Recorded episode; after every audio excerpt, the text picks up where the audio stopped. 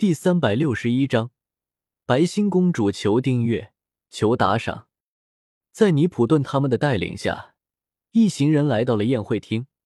宴会厅是一个极度宽敞、高大的豪华宴会大厅，中央设有贝壳状的舞台，以供歌手和乐手待在台上进行演奏，一边吃着鱼人岛的特有美食，一边欣赏着美人鱼们的舞蹈。加上尼普顿他们的刻意讨好，大家度过了一个非常愉快的宴会时间。冥帝大人，不知道您这一次来到愚人岛所为何事呢？宴会过后，尼普顿终于还是忍不住问出了心中的疑问：为什么而来吗？萧协想了想，然后看着尼普顿淡淡道：“当然是将愚人岛的所有权从夏洛特玲玲的手中夺回来了。”冥帝大人，你的意思是？我的意思是，愚人岛从现在开始由冥帝海贼团庇佑。至于不管是夏洛特玲玲还是凯多也好，这片大海上只需要一位帝王就足够了。我会亲自出手，铲除掉夏洛特玲玲和凯多。”萧协淡淡的说道。萧协淡淡的话语，却让整个宴会厅都安静了下来。他们听到了什么？明帝竟然说要出手铲除四皇中剩下的两位。尼普顿，带我去硬壳塔见一下白星。一直生活在硬壳塔中，白星也太可怜了。既然愚人岛受到我的保护，那么我就帮你们解决掉范德戴肯九世吧。萧协看着还没有回过神来的尼普顿，出声说道：“是，是，明帝大人。”尼普顿闻言。流下了一滴冷汗。白星的身份可是三大古代兵器之一的海王波瑟顿。萧协突然提起白星，难道是知道了白星的身份？不过尼普顿也不敢违背萧协的命令。以萧协的实力，他如果真的想大白星的主意，就算出动愚人岛的所有力量，也别想阻拦。虽然有些不情愿。但是尼普顿还是将萧协带到了硬壳塔前，看着硬壳塔上插着的刀、剑、斧头，这些各种各样的武器，萧协眉头微微皱起。人鱼和鱼人都可以召唤鱼类或者和鱼类沟通，但唯独白星拥有可以控制海王类的传说中的能力，并继承了空岛历史本文所记载的古代兵器海皇波瑟顿的名号。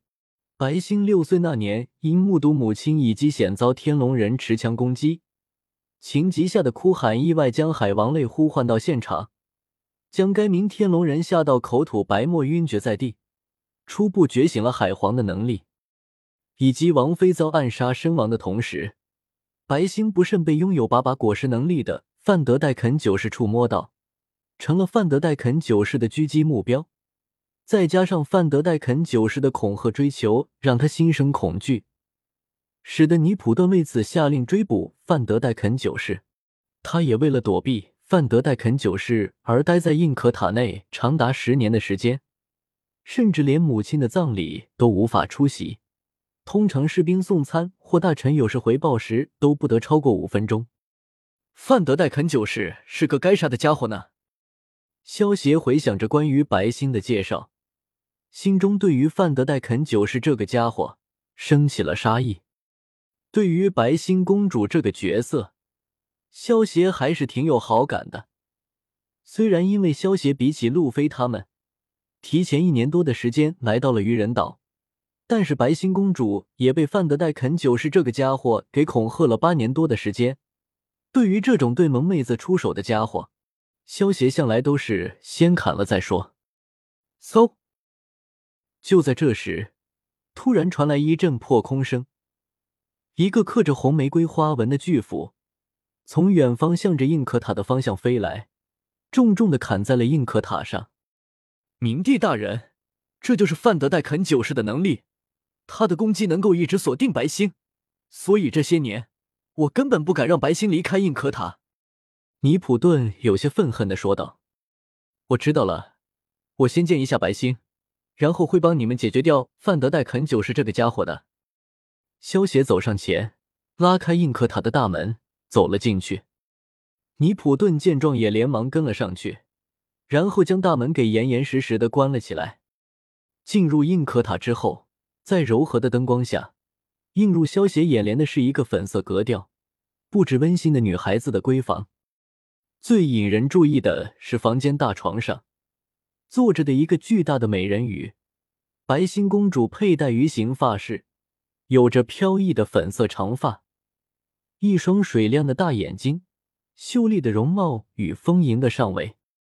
白星公主是海贼王中的超人气角色，也是唯一能够和海贼女帝汉库克在容貌上一较高下的美少女。当然，唯一的缺点就是她太大了。父王见到尼普顿，白星的眼中微微一亮。当看到萧协的时候，白星有些胆怯和好奇的问道：“父王，他是谁？”白星，这位是明帝宇智波斑大人。也是我们愚人岛以后的守护神，这一次他是来帮你的。只要明帝大人出手，范德戴肯九是绝对会被抓的。到时候你就不用再待在印科塔里了。”尼普顿有些激动的说道。“真的吗？白星，真的能够出去了吗？”白星听到尼普顿的话，有些不敢相信。他也很想去看看外面的世界，可是因为范德戴肯九世的威胁，他连印可塔都不能够出去。只能和宠物鲨鱼梅加洛聊天。谢谢你，明帝大人。